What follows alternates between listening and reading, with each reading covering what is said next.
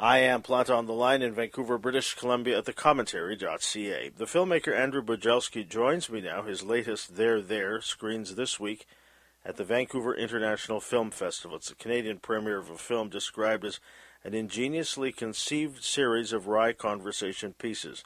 The film's cast includes Jason Schwartzman, Lili Taylor, Molly Gordon, Lennie James, Avi Nash, and Annie Laganga. It's often funny, and it reveals a lot about two people seeking a connection through conversation. The film was shot during the pandemic, where each actor is shot separately.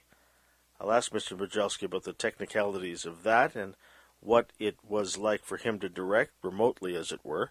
And I'll talk to, uh, about the uh, ideas that he explores in this film. This is uh, the seventh feature length film written and directed by Andrew Bujalski, who has been described by some as the godfather of mumblecore. His previous films include Support the Girls, Computer Chess, Funny Ha Ha, Mutual Appreciation, Beeswax, and Results. He wrote the screenplay to the 2019 Lady and the Tramp remake as well. Among his many awards is the Alfred Sloan Feature Film Prize at the 2013 Sundance Film Festival. The first screening is Friday night, the 7th of October, 6:15 p.m. at the International Village Cinemas, and uh, Sunday evening, 6:30 p.m. at the Rio Theater. There will be a Q&A with Mr. Bujalski at both screenings. Visit viff.org for tickets and information. Andrew Bujalski joined me from Austin, Texas, late last week. Please uh, welcome to the Plant Online program, Andrew Bujalski. Mr. Bujalski, good morning. Good morning. Thanks for joining us. Thank you for having me. I understand that uh, when the, the uh, film screens here at the uh, Vancouver International Film Festival, you'll be uh, uh, speaking at some of the screenings. Is that right? I will be up there. Yeah, I'm excited. I haven't been to Vancouver in many years, but you know, last time I was up was at the festival when I was a, a younger man with a thicker head of hair. it, it, it's interesting. You, you say that you, you haven't been up here because they make a lot of movies here. Would you Would you ever like to work here one day? You know, but that's kind of you ask a filmmaker. They, they, I'm, I'm just happy to be working anywhere. mm, that's right. And and uh, during the pandemic, you were, I guess, uh, working on there, there, weren't you? Yep. Was it um, always your plan to to, to uh, do the film like this, where you would film uh, each actor in isolation, if you will? Yeah, absolutely. So you know, it's a very it's a very strange movie. It's a kind of a a wild experiment, um, which was, you know, it, certainly um, it was it was COVID lockdown that that got me in this headspace of what kind of crazy stuff can we do now. In that moment when it immediately became clear that you couldn't do, you know, there were a few months where it was kind of impossible to do uh, conventional filmmaking. But by the time some of that had started to come back, I'd already gone down this rabbit hole in my head of just an interesting cinematic experiment and something that, in a way, I think maybe I'd always wanted to do. Um, but I started writing very much with this methodology in mind. So there's all of which is to say, I would not have I would not have tried to make this movie in a normal way. It was something uh-huh. that was always meant to be made in this very strange way. This is how bright I am. I, I it took me at least till the, the, the parent teacher conference to realize that the actors weren't in the same scene or the same set, if you will. Um, yeah.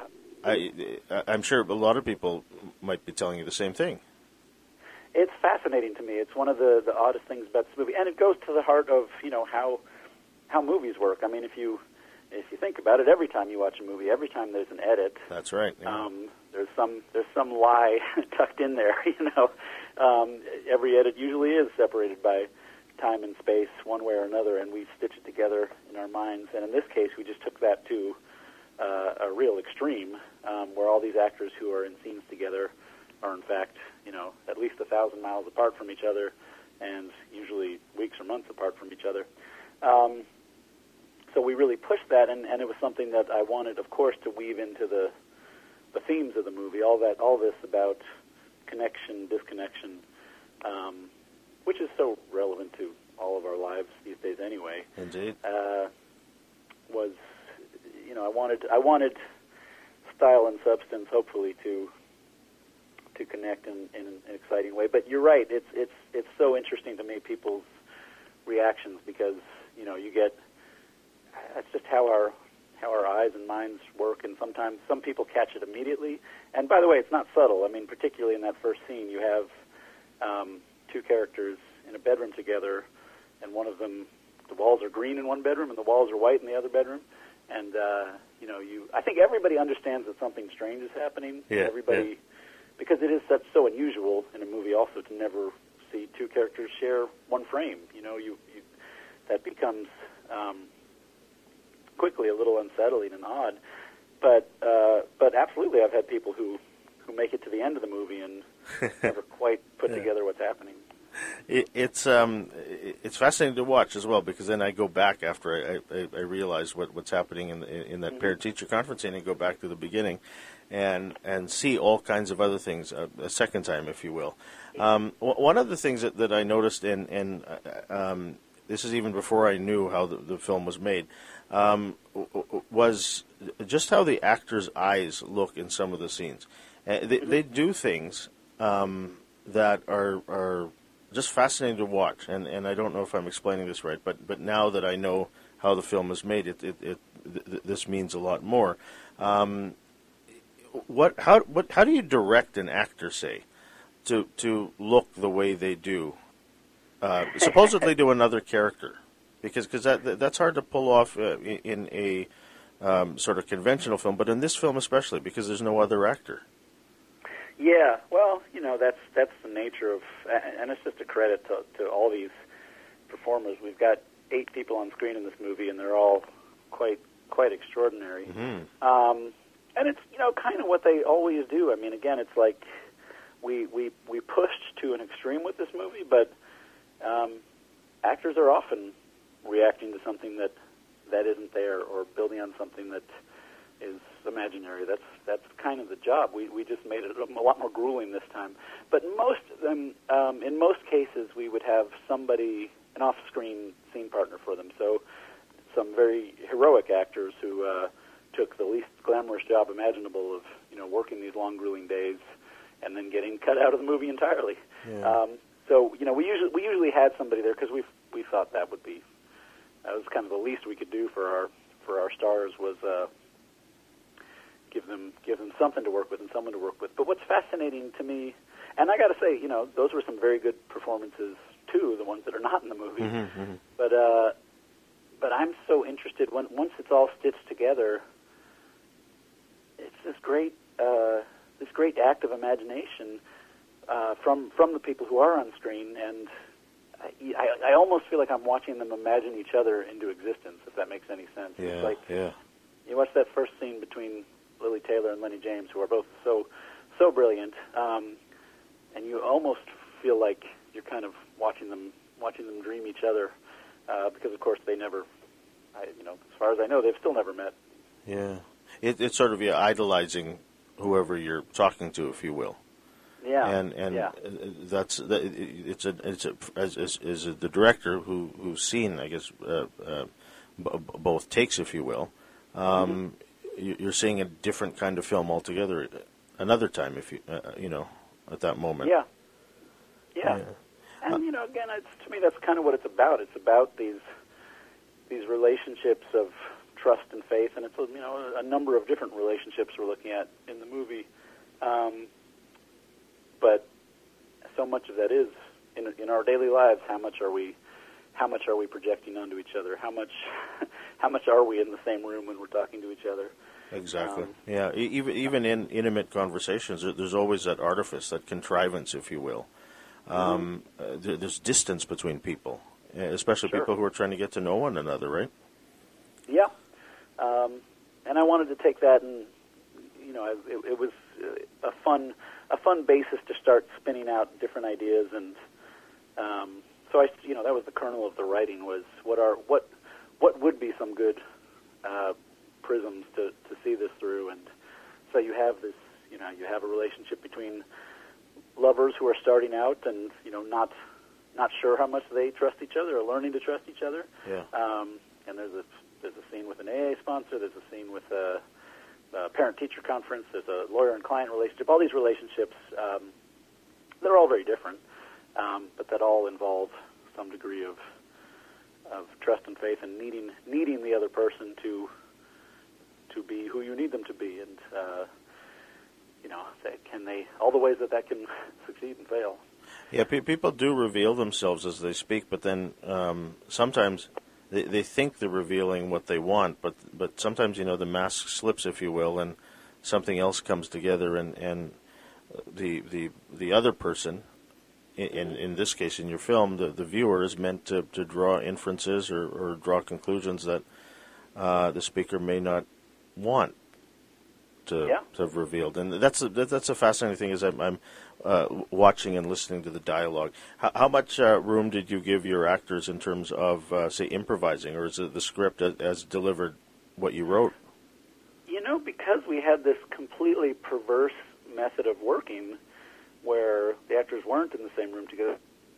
Well, um, I like to be, I like to be open to improvisation. Uh-huh. Um, however, we didn't have a lot of room for it on this particular production because we had, uh, you know, the other person wasn't there. So if you were going to alter something, even a tiny thing, even to change, you know, if you wanted to kind of slip from how are you doing to how's it going, yeah, we'd have to kind of say, wait, hang on, I don't know if we can do that because that's going to change the other person's uh, response. And, you know, maybe we already shot that response two months ago. So uh, we, we had to be pretty rigid about sticking to the script. Now, that said, I mean, of course, you know, little things come up, little things, little things change here and there, little thing, a lot happens in the edit, of course. Yeah.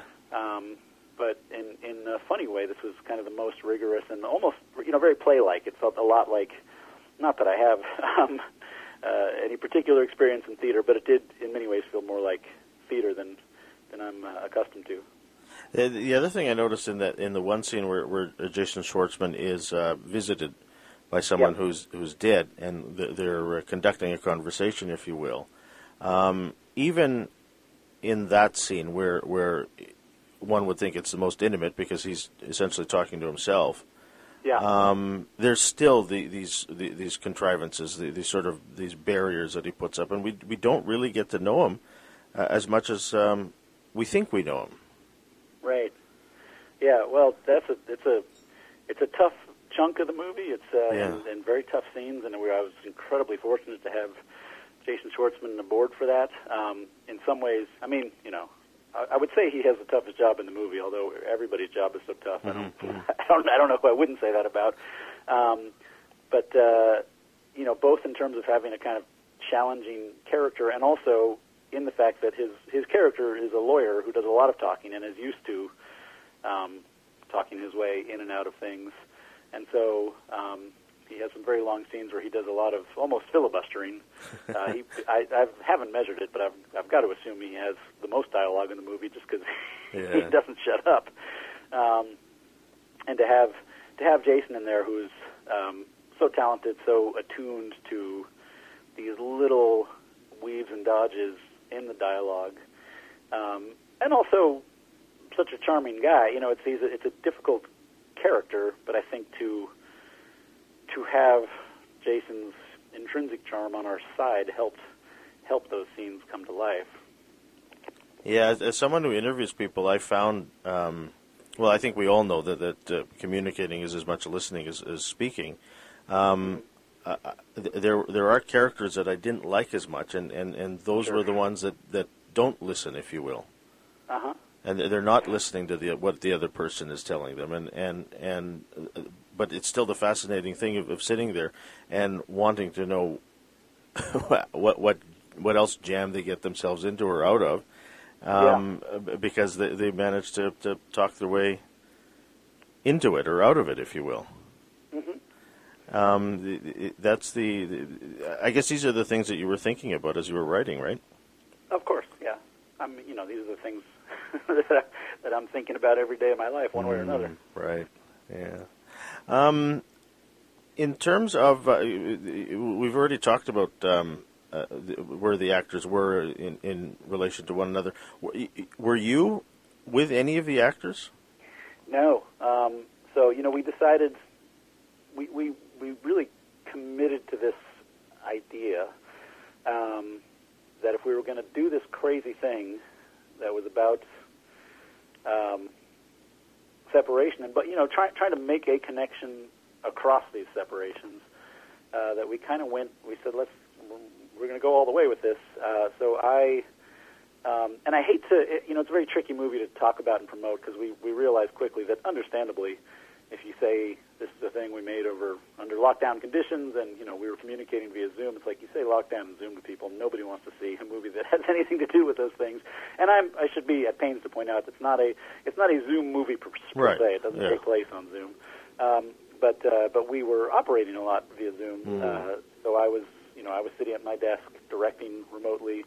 My uh, cinematographer was was on there, uh, sound supervisor, the producers, uh, production designer, you know, various people. We'd have a lot of people come onto these Zooms, and then the the in person element was uh, we'd have the actor and the the microest of micro crews. You know, would be uh, sometimes two people in the room with him. I think a maximum of four. I think that's as big as we ever got. Really?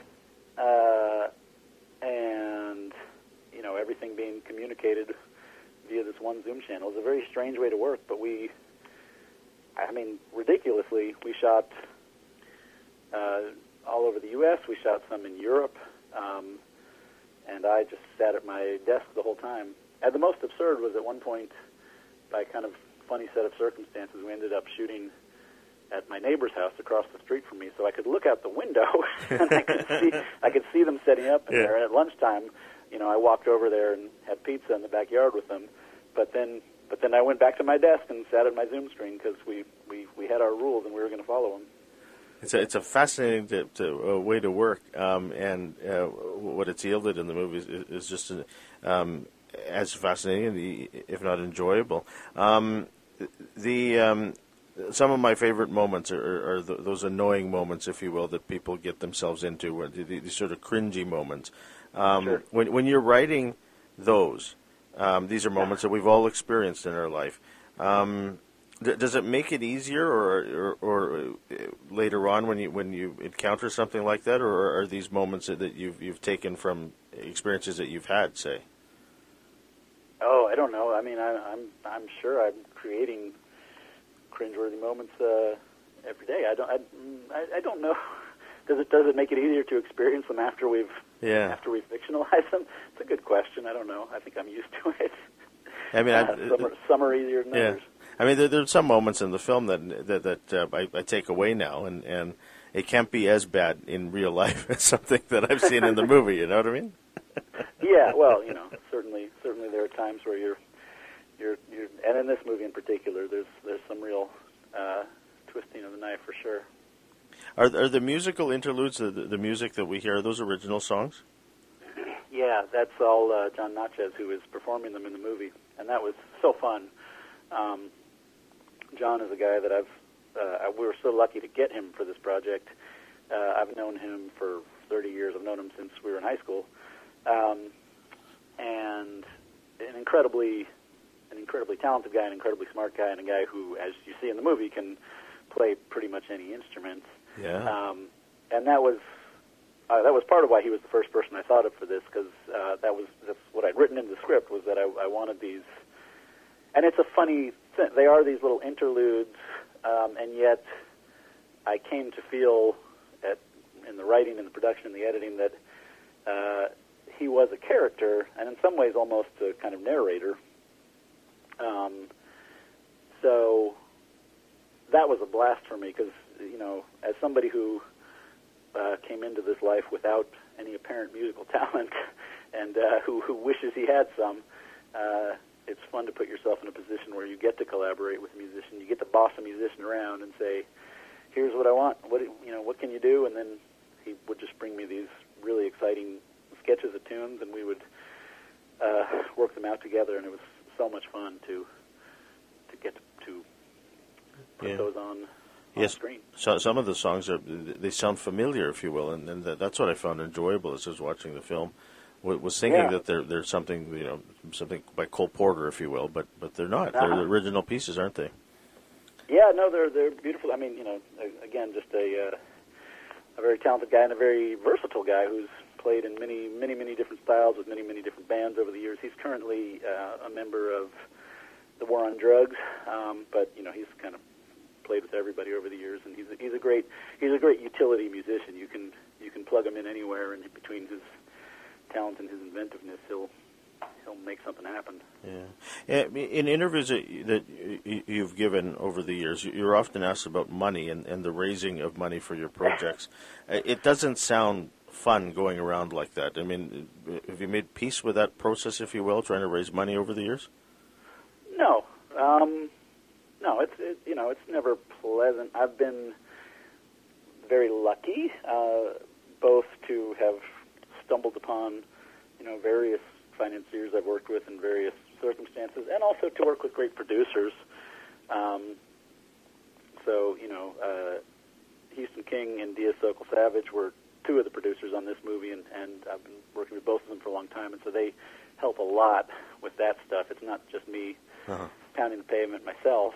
Um, but, uh, you know, it's always risky. And in this case, certainly we designed something to be made – cheaply. It doesn't it doesn't mean it's not a financial risk, but it, it's sure. uh, you know it's less enormous than some financial risks. Um, yeah, I don't know. I mean, it's it's a it's a rough business for sure, and I've never what I've never been able to do, and I I admire the people who can do this. I, I but I've I've never looked in, uh, an investor in the eyes and said, I'm going to make you a huge profit on this, you know. Mm. And I know some people who can do that, and uh-huh. sometimes they're bullshitting, and sometimes it's true. Yeah. Uh, but you know, we just try to be clear with people straight up. We say, here's what we're doing. Here's why we believe in it. Here's why we're excited about it. Here's why we think it's going to be good.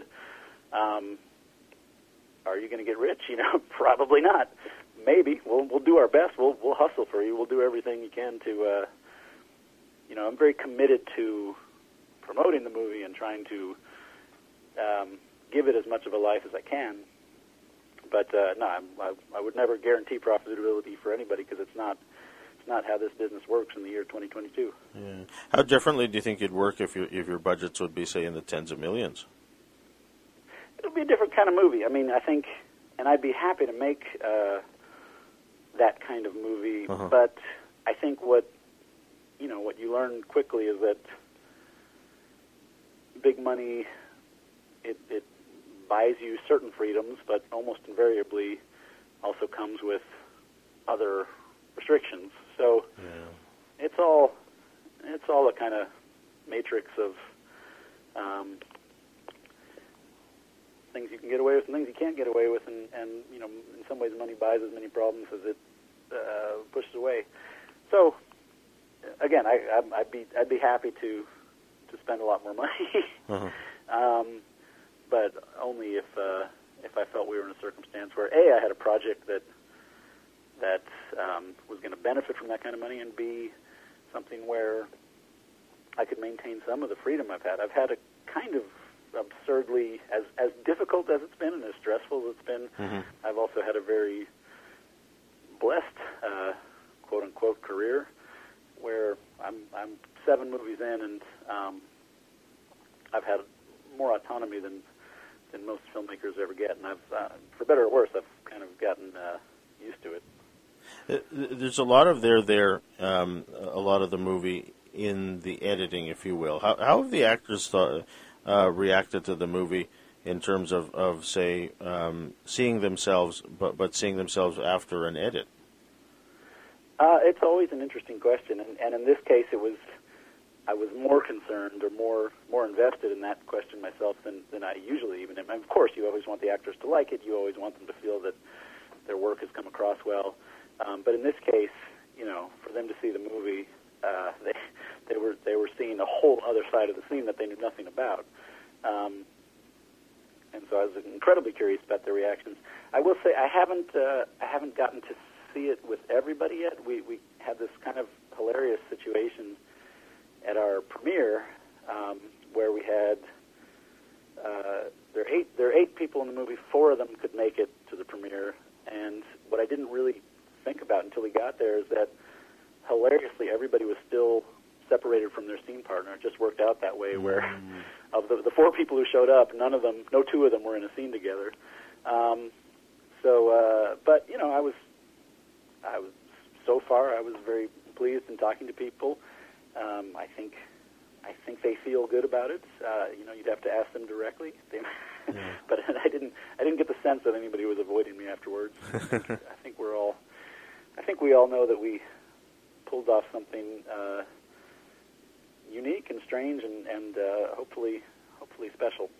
Looking back at it, Andrew, when um, you think of the, the script that you wrote, and now the film that that that um, has been produced, how much of the character changes after you, you cast an actor? I mean, does, does the actor add um, something totally different than you might have imagined? Say.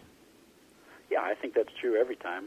Anytime you you write something and then you put a real person into it, um, they that and that's part of what I love about filmmaking in general. You know, my wife is a is a writer, a real writer, we say, She's a novelist. uh-huh. um, but that's an extremely lonely job, and uh, you you're you're you're on your own. Anything that's good or bad about your novel is is your work, and that's exciting. But it's also um, frightening. And a great thing about making movies is, you know, there are these. Again, I've been very lucky to be able to to write my own stuff, and so there are, there's plenty of process that is solitary. But at a certain point, you get to turn to, you know, whether it's whether it's ten people or a hundred people or a thousand people, you get to turn to some other people and say, okay, y'all, y'all apply your talents to this, and I will take credit for that. um, so, yeah, things always change when you get an actor, but um, if unless it's a really unless it's a bad situation, and I've been uh, fortunate to avoid those, they're they're always going to make it better. Um, it's an adjustment, but almost always it's an adjustment for the better. And um, I understand that that um, you, you, use the iPhone to, to shoot most of the film. Is that right? Yeah, we needed something because we knew that essentially we needed to put together a kit that could go anywhere. I see. Yeah. Um, um, it's, it's actually it's in my office right now. I'm looking at it. It's a, I got a we have a Pelican case um, that we could ship to to anywhere, uh-huh. and you know we'd have somebody on the ground who was our main operator person, and we just tried to we tried to put together a kit that would be simple enough that one very you know very well trained, very very savvy person could could operate. Um, so we had a phone. Um, I think it was a 12. I think when we when we started on this project, um, and we were using a, an app called Filmic Pro, which gives you tremendous control over the image. Uh, and this thing just went went wherever it went, and yeah. I'm curious. I asked that because I'm curious to know which iPhone, and, and you said it's the 12. Is it the, the 12 Pro Max, which the ads say that can f- shoot a movie? Uh, I don't even know. I think it's just a conventional 12 with that with that app in it. Really? Yeah. Um, it, uh, you mentioned a moment ago that you're seven movies into this career. Could you have imagined shooting on a phone, say? Oh no, of course not. But you know, I think it, I've been very lucky too to get to play with format. Um, I started I started on film. I love film. I'm I've you know I have a, a, a deep romance with film, and I have a you know I don't have any tattoos, but I do have a splicer scar on my pinky from from splicing film. Um, uh, and that and at the time when I was doing that, that was 20 years ago, and you know the the digital revolution was already upon us. Most people who were making cheap movies at that time were had already jumped over to uh, DV in those days, and format felt very important to me then. I, you know, was, I, I was very intentionally uh, crafting, crafting image, crafting story in that kind of language of film, which feels very different than video. Um, and about 10 years ago, I got to do a movie called Computer Chess, which we shot on ancient analog video cameras. And again, that was something where almost, well, in fact, you know, before I knew, before I had an idea for that movie, story-wise, I was interested in working on those cameras, and so I started with those images in my head, and then um, found a story that worked in that. And so, to me, that's always a big,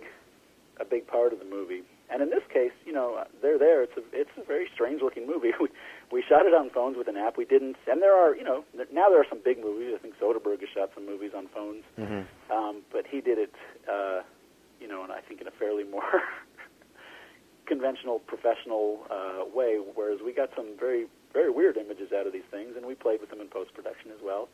Um, and it's just, it's part of the character of the movie. It, it influences everything about the edit. It influences how you watch it, how you feel it. But I'm, I'm, I'm very happy with it. And you know, I mean, to short answer to your question is no. Of course, I couldn't have imagined shooting mm. a movie on phones 20 years ago. Mm.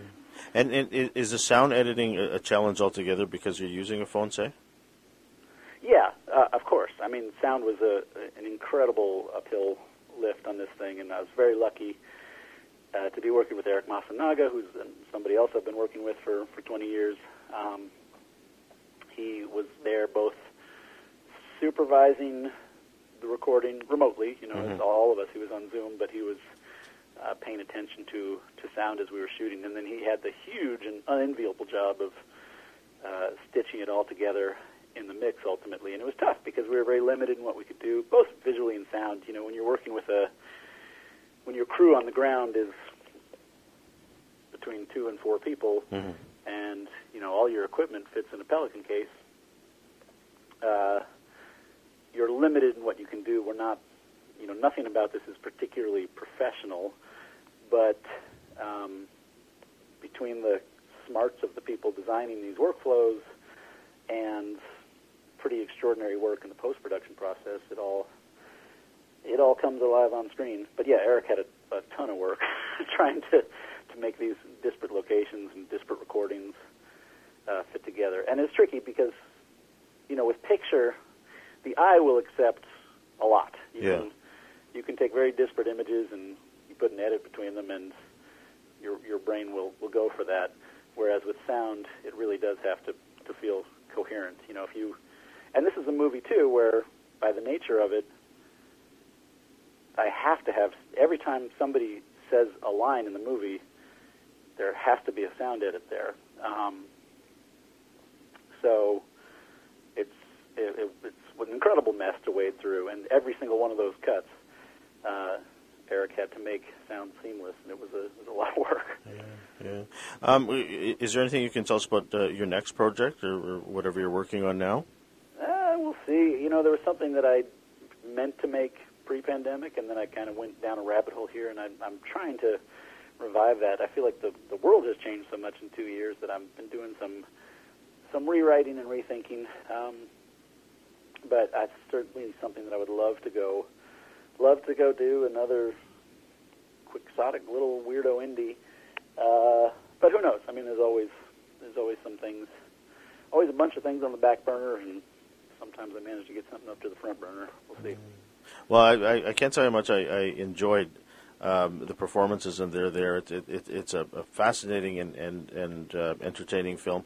Uh, congratulations on it, Andrew, and it's been a pleasure speaking with you. Safe travels as you make your way up to here uh, to Vancouver. Pleasure is mine. Thank you so much. I look forward to it. The film is called There There. It screens at the uh, Vancouver International Film Festival starting Friday night, the 7th of October. That's at 6:15 at the International Village Cinema. Sunday evening, There'll be a second screening, 6:30 p.m. at the Rio Theater. Uh, Mr. Bujalski is scheduled to be at both screenings for a Q&A after the picture. There There is directed by Andrew Bujalski, who joined me on the line from Austin, Texas, in Vancouver. I'm Joseph Planta.